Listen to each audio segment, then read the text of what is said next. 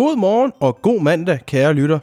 Velkommen til Danmarks eneste daglige morgenbriefing om cybersikkerhed. Mit navn er Omar Havash. Jeg er cybersikkerhedskonsulent og journalist, og du lytter til cyber to go Jeg håber, du er kommet godt ind i starten på ugen. I dag har vi tre nyheder, vi skal igennem. Først skal vi tale om KLM og Air France, der har været udsat for et voldsomt cyberangreb igennem Flying Blue. Så skal vi til New York, hvor skoledistrikten har blokeret over 1800 skoler for adgang til OpenAI's nyeste værktøj, ChatGPT. Og så skal vi tilbage til Rackspace, der siger, at ransomware-angrebet, de var udsat for, har medført lækage af visse kunders data. Og så selvfølgelig en vejrudsigt for dagen. Hollandske KLM og franske Air France er kun to af de flyselskaber, der er blevet ramt af det seneste cyberangreb på Flying Blue. Flying Blue er et loyalitetsprogram for kunder hos blandt andet Air France, KLM, Kenya Airways og Transavia, hvor de kan optjene point baseret på antal kilometer fløjet med de relevante flyselskaber. Som følge af at være med i programmet, har Flying Blue naturligvis fået både navne, e-mailadresser, telefonnumre og transaktionsopløsninger på kunderne, uden andet relevant info. Men det har altså alt sammen været i fare i forbindelse med det seneste angreb på Flying Blue, hvor mistænkeligt adfærd fra en uautoriseret enhed er blevet observeret på forskellige konti. Det forholder sig således sådan, at kundeoplysningerne potentielt set kan være lækket til aktørerne, men det har Flying Blue altså hverken bag eller afkræftet. Det fortæller Flying Blue i en e-mail til de berørte kunder, hvor de desuden forsikrer om, at betalingsoplysninger altså ikke er en del af det data, der muligvis er lækket. Desuden bekræfter KLM, som er en af flyselskaberne, der gør brug af Flying Blue, at angrebet blev lukket ned, og at ingen kundeopsparede kilometer var blevet berørt af angrebet. Kunder er siden blevet bedt om at ændre sine login-kriterier på hjemmesiden, og brugere har også meldt ud, at deres konti har været spærret som følge af angrebet. Det er en sikkerhedsmekanisme, har Flying Blue forklaret. I New York, USA, er skoledistriktet, der for øvrigt er USA's største, ikke særlig glade for OpenAI's nyeste skud på stammen, ChatGPT. Det er nemlig en online chatbot, der kan hjælpe med det meste. Alt lige fra simple spørgsmål til tekstforfatning til programmeringskode. Og så kan den også kommunikere på tværs af flere sprog.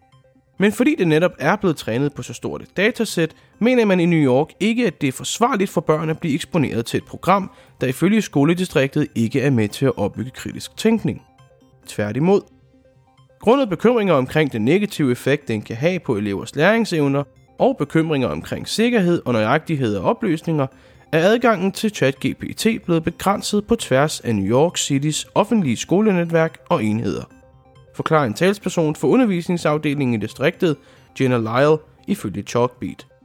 Selvom værktøjet kan være i stand til at give hurtige og nemme svar til spørgsmål, er den ikke med til at opbygge kritisk tankegang og problemløsningsevner.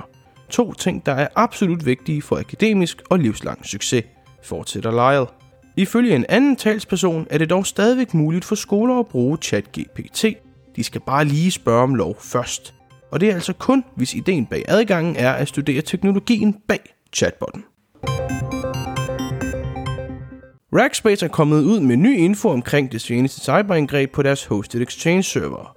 Det har de efter CrowdStrike og Rackspace kunne afsløre, at Play Ransomware-gruppen altså stod bag angrebet.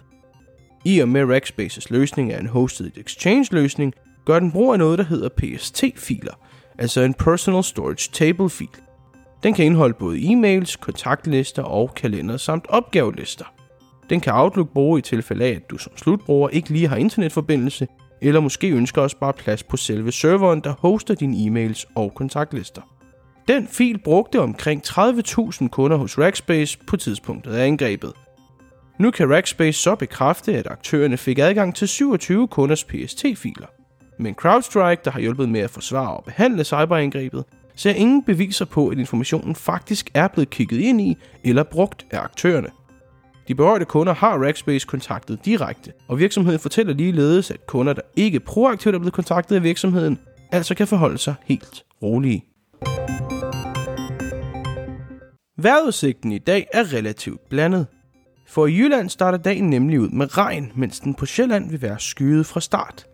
Som vi kører ind i formiddagen og frokosttid, vil regnen ramme Sjælland og langsomt aftage i Jylland.